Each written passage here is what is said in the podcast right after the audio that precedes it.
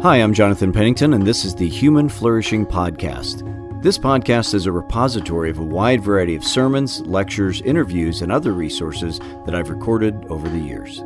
Today's episode is a sermon I preached at Sojourn East in Louisville, Kentucky.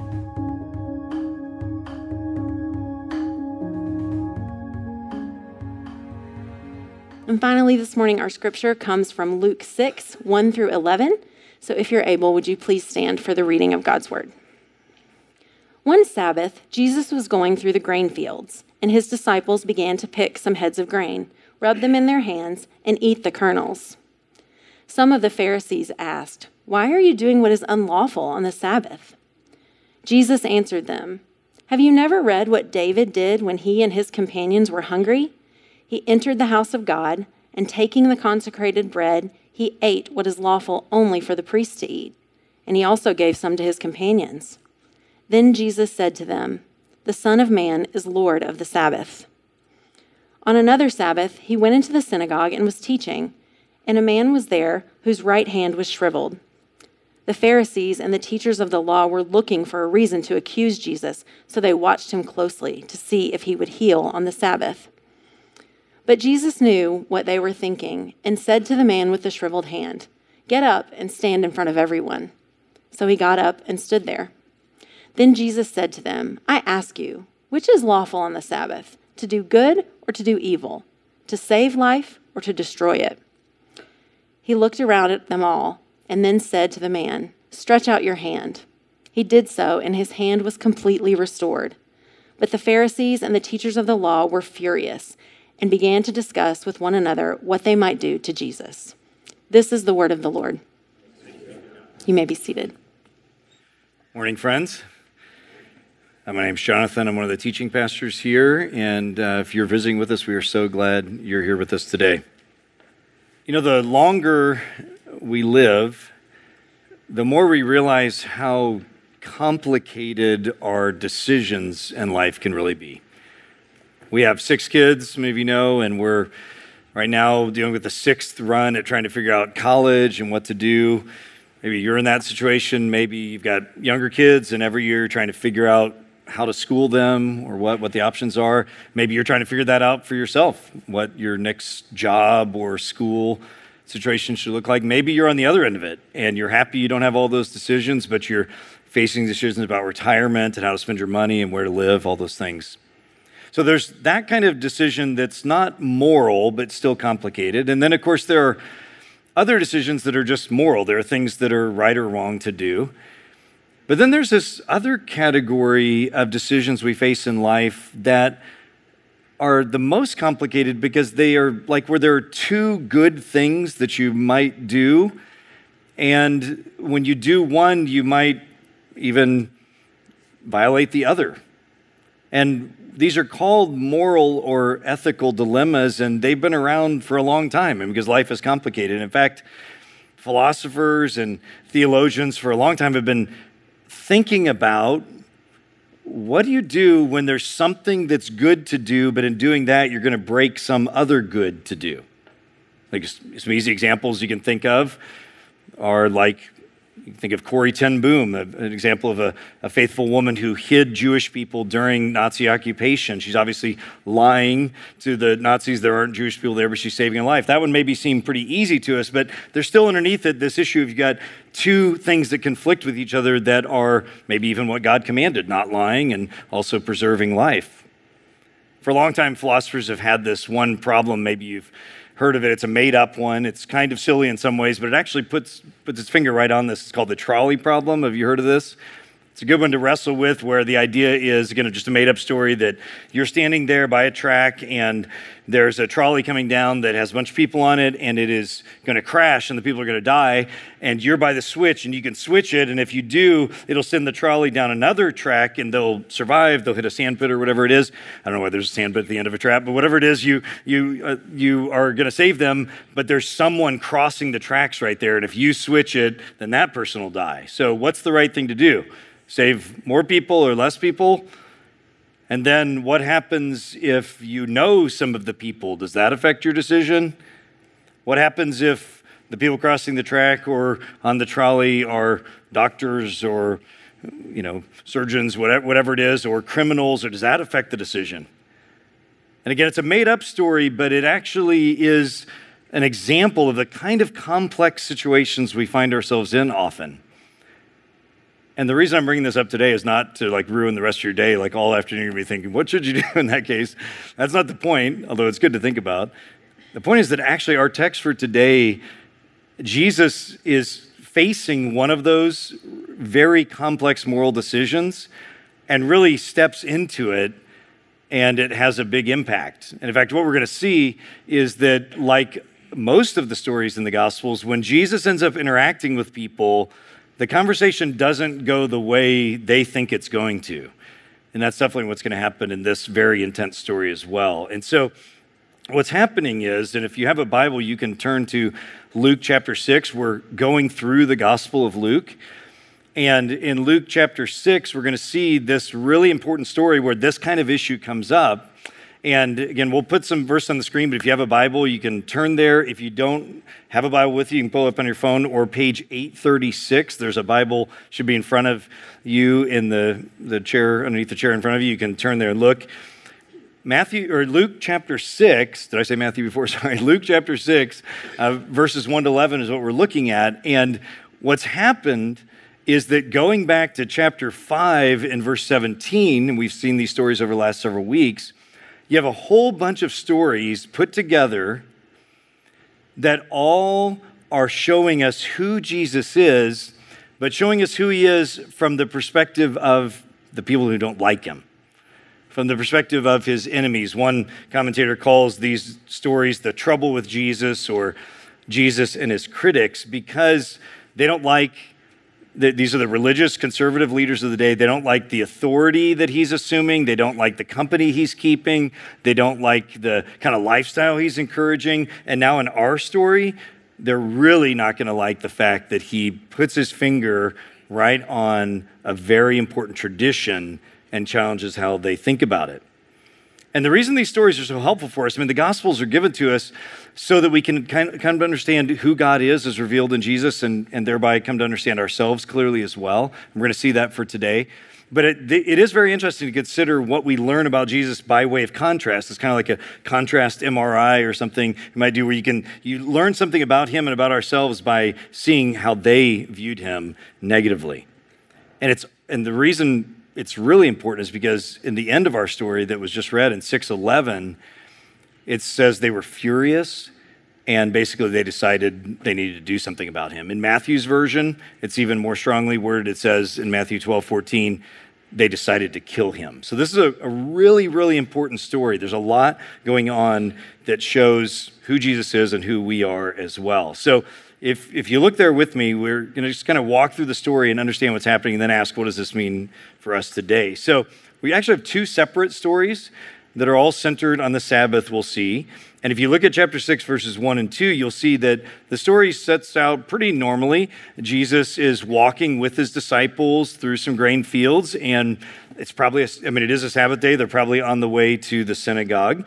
And as they're passing through some fields, they, you know, t- grab some of the grain and rub it in their hands and pop them in their mouths. And, you know, it's a very natural kind of thing to do, as natural as us stopping by Starbucks or getting a donut on the way to church or something. No, no big deal. But the Pharisees and the scribes, the, the, the Bible scholars, the religious people today, the conservative people today get very mad at this.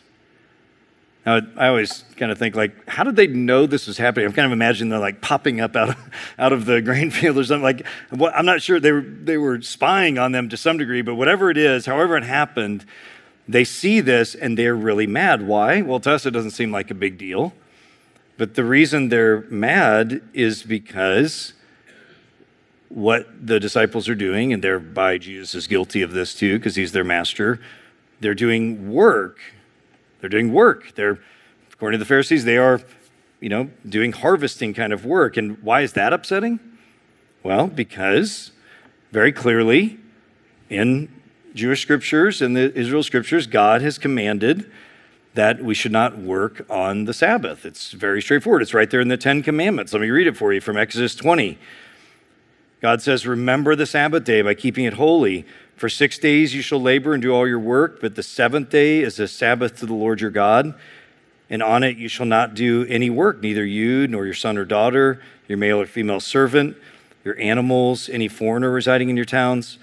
For in six days the Lord made the heavens and the earth and the sea and all that is in them, but he rested on the seventh day, and therefore the Lord blessed the Sabbath day and made it holy.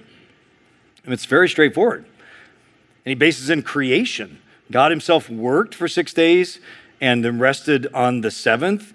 And that's then a command that's given to his people to do the same. And we might ask why? Not because God just is mean or something or a bully or just wants to force things upon us, because it's good for us.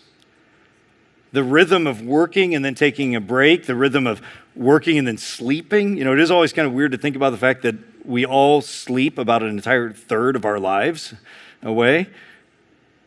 And that's how God has made us. That's how God has made the world work, in that we need rhythms of rest and work and, and, an alternation between them. And, and what they really do for us is that it's not just so you can be more productive or something, it's, it actually speaks to our ultimate dependence on God. That we, the fact that we have to sleep and the fact that we have to rest reminds us on a daily and weekly basis that we are really not in control and that God loves us and He wants us to have these times where we dedicate ourselves to thinking about Him and worshiping Him so that we might slow down and remember our limited nature as humans. And so, you see, if you look at chapter 6, verse 2, it's pretty obvious the problem here. So the Pharisees ask a question, but it's really an accusation. Why are you doing what is unlawful on the Sabbath? Another, we would probably say it's not what you're doing is not biblical, is probably what we'd say. And again, the logic is clear. God's commanded, you don't work. Jesus' and his disciples are working, therefore, Jesus and his disciples are wrong. But,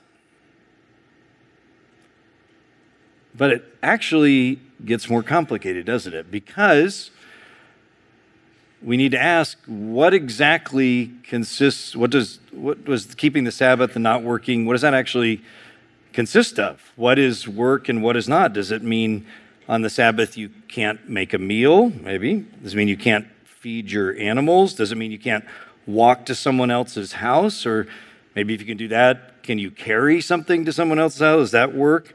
What if a woman needs to give birth and you have to travel and help her? Is that okay? What if an animal falls into a pit? What if you get a rip in your tunic? Can you sew it? What if the you, you know your tent is leaking and it's pouring down rain is it okay to sew that up and you can just multiply it on and on and on what is work and what is not on the sabbath and you see people who want to obey god and wanted to obey god they actually still have to figure out what is work and what is not and this is where the scribes and the pharisees come in for good right? They come in, these are the people that are gifted and intellectually and whatever other ways and opportunities for education that they would study God's word, they would think about real life situations, and then they would help people who wanted to obey God to figure out the best way to obey what God says. Their goal, the scribes and the Pharisees' goal, was to make the Mosaic laws really practical and applicable to every day of life, and that's a good motive. I mean, we all need that. Maybe you're facing a, a situation with a relationship or finances or whatever it is, and you come to a pastor and you ask for help. Like, how should I think about this? What is what, what does the Bible say about this? This is exactly what the scribes and Pharisees did. And over time, hundreds of years of this, they began to write down and debate what was the best answers on all these things, and they wrote them down. And so eventually we have these documents that are important to Jewish culture, the Mishnah and the Talmud, that have a ton of instructions about what how do you actually live out God's laws because you need them. You need help to figure it out. And the Sabbath gets a ton of attention.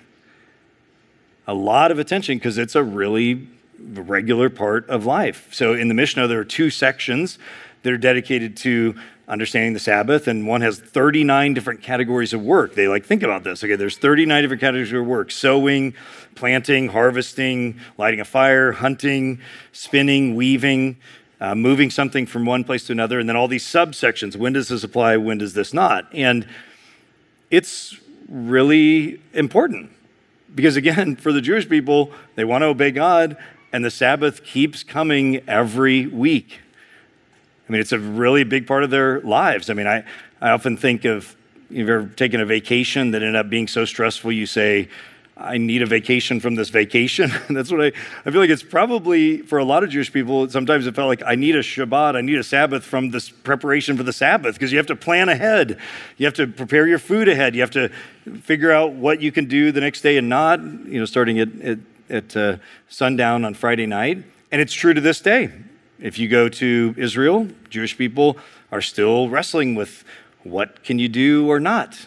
So you have Shabbat elevators, you may know, where that it automatically stops at every floor so that you don't have to do the work of pressing a button, right? I was talking to somebody after the service, and they're telling me other examples this is as well from life, you know, deciding what can be done or not. And, you know, it'd be easy for us to kind of look down on this and think, oh, they're being too nitpicky, but I want you to be sympathetic that they're really trying to figure out how to obey God's law. And there's actually one even deeper thing here, and that is that for the Jewish people, Sabbath became a really, really important, not only obedience to God, but a marker of what it really means to be a faithful Jew over against Gentiles who didn't do it, or even over against fellow Jewish people who didn't do it. Because by the time of Jesus, the Jewish people have been oppressed and run over and persecuted for hundreds of years all these different nations have been running over them and oppressing them and limiting their freedom. And so this becomes, along with circumcision and eating kosher, become really important identity markers for them to say, this is what it means to be God's people. I was trying to think of an analogy. It'd be like if, you know, if you're a U.S. citizen or person who lives here, and, you know, if, if our country were for hundreds of years being attacked by other countries, Russia or China or whatever, not just with balloons, but actually taken over and like actually but oppressed and like we can't do American things. If that happened, when you got a chance to say this is America, whether it's playing baseball or eating apple pie or singing the Stars and Stripes, whatever it is, that would be like really, really important because it's like a sign that this is what it means to be an American over against those who are oppressing us. So i have spent all this time talking about that because we need to feel the weight of what's about to happen. I mean, this is a very significant issue, the Sabbath is, and clearly from their perspective, Jesus is breaking this. So, what is Jesus going to say? Look at chapter 6, verse 3. They say, Why are you doing what's unbiblical? And he says, Have you never read what David did when he and his companions were hungry? He entered the house of God, and taking the consecrated bread, he ate what is lawful only for the priest to eat, and he gave some to his companions. And the Jews said, The Son of Man is the Lord of the Sabbath. So, again, it's maybe not the answer they were wanting, but we need to think about what he's saying. He's saying, okay, look, even within obeying Sabbath, we have to recognize things are complicated and that sometimes needs outweigh the exact represent, uh, the exact following of the law in the way that you think it does. And he uses the story from David himself from 1 Samuel 21, where King David is on the run and he takes the he's uh, given the bread of the presence from the priest and what the bread of the presence was it was this special loaf of bread that was put in the temple to represent God's presence and it's sanctified it's holy only the priest can eat it it's very important right we don't really have an analogy for this, but if there was an S2 student lock in on Saturday night and we came in here on Sunday morning, they'd like trash, drink all the boxed wine and trash the whole place or something. Even that wouldn't really analogize it because that it's, it's more sacred than that for them. And yet David is given the bread and he eats it. And Jesus says, and he's not condemned for it. So, how is that okay? Jesus saying. It's okay because there was a need there was a need that David and his companions had that was greater than just the following of the law in that way. Now, if that makes you feel uncomfortable, you're, you're a good Pharisee, like me too, right? I mean, it's, it may feel a little uncomfortable. Like, okay, so that's what he says. And yet, if you think about the fact that the rabbis also recognized that these were complicated situations, they also made allowances like this. And if you go to other places where Jesus taught. I think most famously, Matthew 23. Matthew 23 23, Jesus says, You tithe dill and mint and cumin. You, you, you obey the tithing laws, but you've neglected the weightier matters of the law justice and mercy and faithfulness. So you see, even though you and I don't think of it, Jesus is helping us see we need to weigh the fact that God has a purpose in why he's given us these commands, and he's saying the Pharisees are not getting it. And we'll come back to that. But did you notice also what he says there again in verse 5? The Son of Man is the Lord of the Sabbath. What does that mean? Well, we know when we read the Gospels that Jesus is the Son of David and the Lord of David. He's the true king. And he's saying, even as David and his companions had the right to eat this bread as the anointed king, so too do I. Now, you may not see that there, but if you keep, keep reading, you will. And, and part of it is in this mysterious phrase, Son of Man. There's this phrase that Jesus uses to refer to himself regularly, and it's a kind of a confusing phrase because it can just mean a human, right? Like son of Adam, we might say, or something.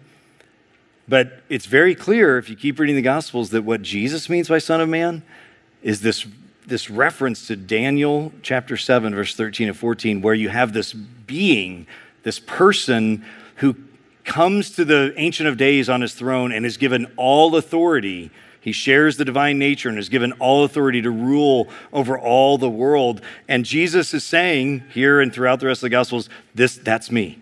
I am the one who rules over all the world. So ultimately, he's saying it wasn't David wrong for David to do it for a number of reasons, but no matter what happens, I am now the Lord of the Sabbath. Okay, so not sure how you're feeling about all that. Fine. We know how they were feeling. They probably didn't know what to think. It's kind of a mysterious phrase. So then look what happens starting in verse 6. So then on another Sabbath, Jesus went to the synagogue and he was teaching. And there was a man there whose right hand was shriveled. And the Pharisees and the teachers of the law, the same people, were looking for a reason to accuse him. So they watched him closely to see if he would heal on the Sabbath. They were really trying to make it clear that he was wrong. But Jesus knew what they were thinking, and he said to the man with the shriveled hand, Get up, stand in front of everyone. So he got up and stood there. And then Jesus said to him, I ask you, which is lawful on the Sabbath, to do good or to do evil? to save life or destroy it. And he looked around at all of them and he said to the man, Stretch out your hand. And he did so, and his hand was completely restored.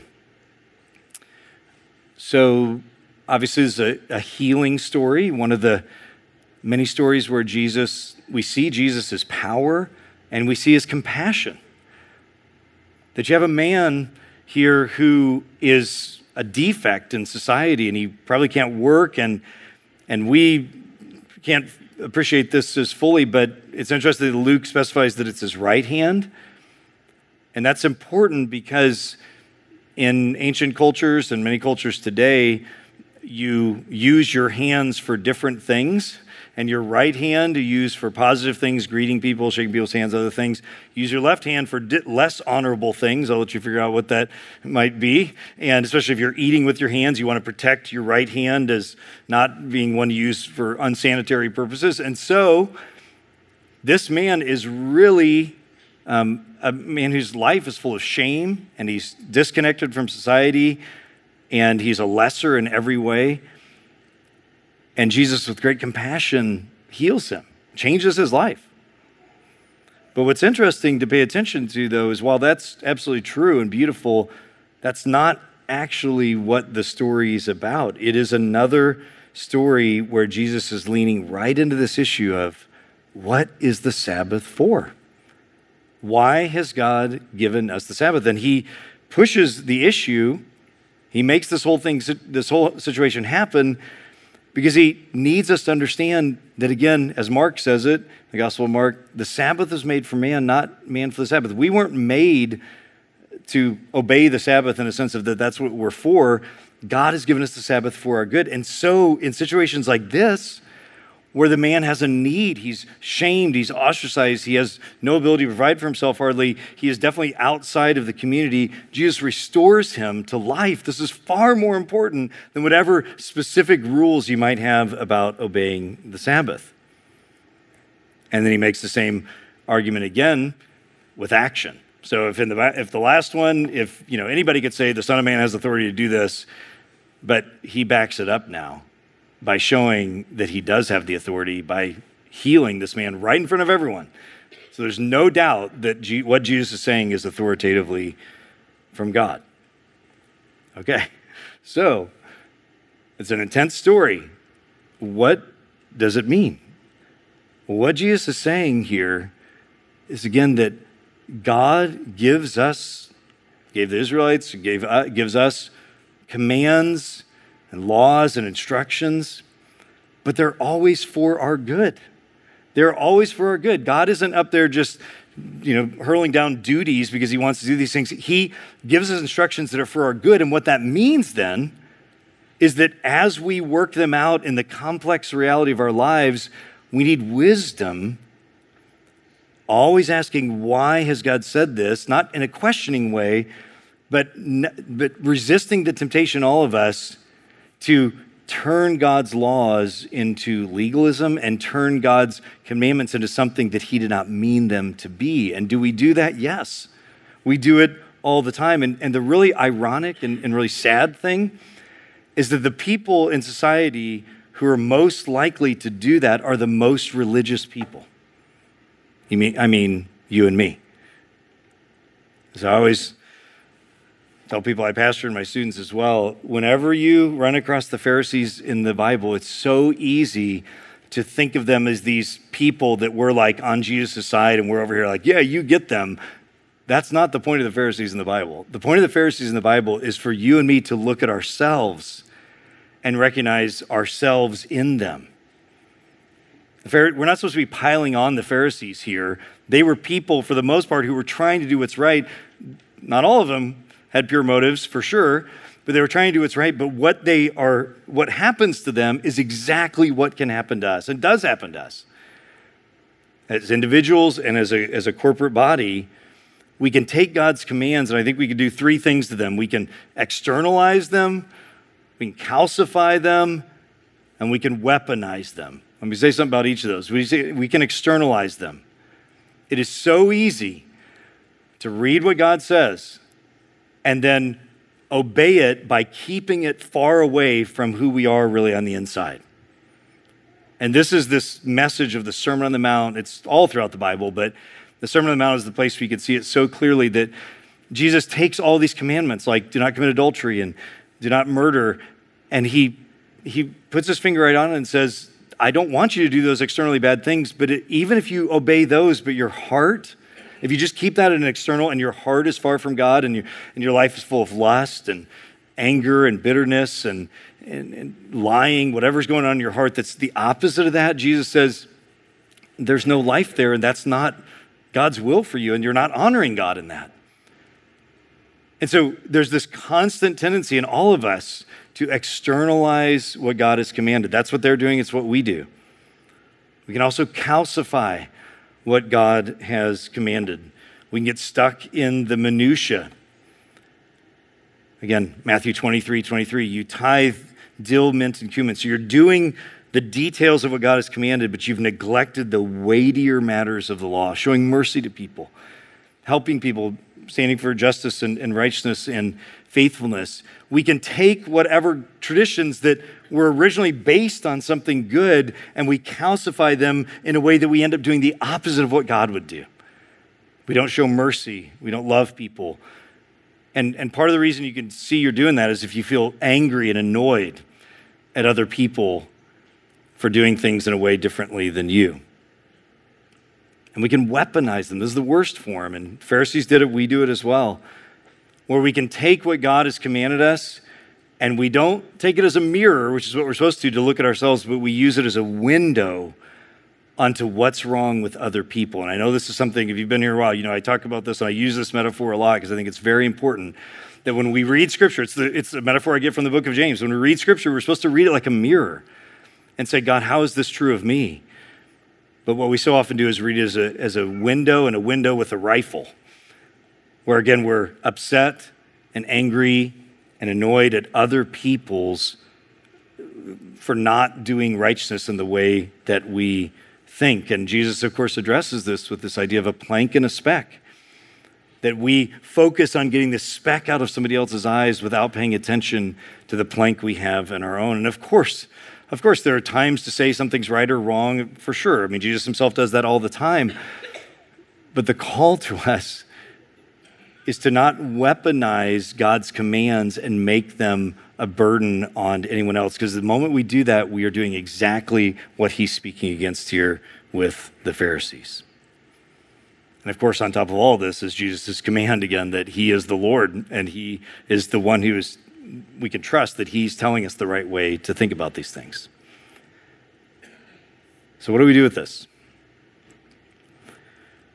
Well, as I was thinking about this last week, I was preaching in Texas and was thinking about Matthew 23 this week as well. You know, I, it, it really struck me that there's this way of thinking about Jesus that I think the Gospels really put upon us that we often don't think of. And maybe here's the way to get at it. Like, like I like to think about if we had banners in here that describe different names of Jesus, like Lord of Lords and King of Kings and Savior and Shepherd and Friend of Sinners, all wonderful things, right? Here's a banner that I think we don't think of, but I think should be there, and that is disruptor. disruptor. Because if you pay attention to the Gospels, what happens is that as people draw near to Jesus, they, he is very disruptive to their understanding of themselves, their understanding of the kingdom, their understanding of who God is. Not in a way that, like a punk rocker would, or to be ornery intellectually, or to, out of insecurity, asserting, asserting his authority over not, not all the ways we might do that, but he is disruptive for our good. Really, just start, just start thinking about the stories in the Gospels, these here in Luke 5 and 6, but everywhere. I love how one theologian says, he says, conversations with Jesus rarely unfold as planned, as I said at the beginning. Jesus continually shocks and astonishes people. He rattles their cages, he upends their expectations, he eludes their traps. Like in this one, he zeroes in on their deepest motivations. And, you know, it's maybe kind of fun to read the Gospels and see that until, as he says, it dawns in you that it, if you're afraid of the truth, afraid of being exposed, you'd better keep your distance from Jesus. I think you see this in the story. There's really actually two responses. Jesus is super disruptive here on the Sabbath issue. And there's really two responses to it. Did you see them?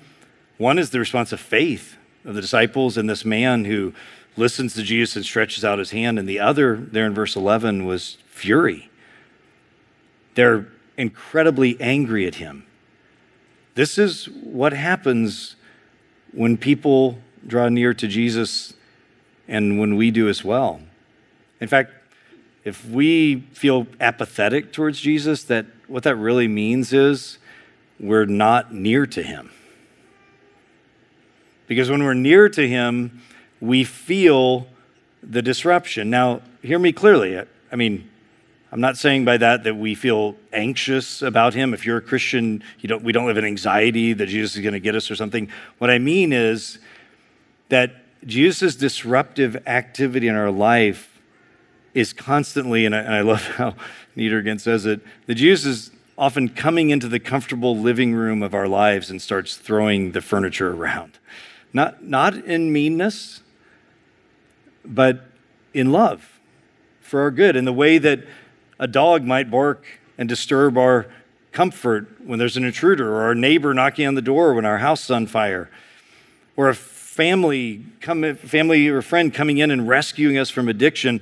This is the kind of activity that Jesus does. He comes into our lives and disrupts them. He disrupts our understanding of maybe what morality is, if we've started to calcify it and weaponize it and externalize it, he disrupts our sense of comfort. And maybe today, I mean, it's good to ask, where are you? I mean, I had to ask myself this morning, where am I? Like, am I Do I feel like I've got it all down? I figured out my morality, figured out my money, figured out my relationships, whatever, and I want to keep it that way and how much energy I give to kind of being comfortable. And the reality is that the more I draw near, and the more you draw near to Jesus, I mean, you can resist it and be angry at what he's doing, or in faith, we can lean in. And I think for a lot of us, it might mean thinking about our finances more carefully, might think about that relationship that has turned sour and you just want to ignore it or just gossip about it instead of stepping towards it in reconciliation. Maybe for a lot of us, it's starting to feel the disruption of listening to Jesus and starting to look inside and seeing a lot of brokenness and shame and ways that we show up that are manipulative and hurtful in our marriages and in our parenting and our co working. And it's very disruptive. Very disruptive. And again, we can resist it. We can be mad and we can say, I don't want anything to do with that. But if you'll lean into it, if we will stretch out our hand, we can find restoration and healing and wholeness. And his disruption as we draw near again is for our good. And, th- and this would all, I always love to say, you know, this would all be bad news if Jesus were harsh and demeaning and shaming, but he never is. When he draws near and when we draw near to him, we begin to feel that. And are you feeling that in your life? You begin to feel that he's touching some areas and it feels very uncomfortable. If we will lean into it and, and receive it, he'll bring order. He'll bring life. I like to think of it as kingdom of God feng shui for our souls, right? He'll bring this sort of order and beauty and balance to our souls because he's not here to shame us or condemn us. He, like he's saying about the Sabbath, is here because he wants us to find life. He wants us to find life. And so, as we you know, come to the table and as we think about receiving this story and really this whole series of stories in Luke and trying to say, Jesus, what is happening here? I want to invite you to draw near. Maybe for the first time, maybe you uh, don't know what to think about Jesus. And I want to say, if you draw near, he will bring life and healing. There will be some disorder that you will see. But that's the only way to find life. Thank you for listening to the Human Flourishing Podcast. To learn more or get in touch with me, visit my website, jonathanpennington.com.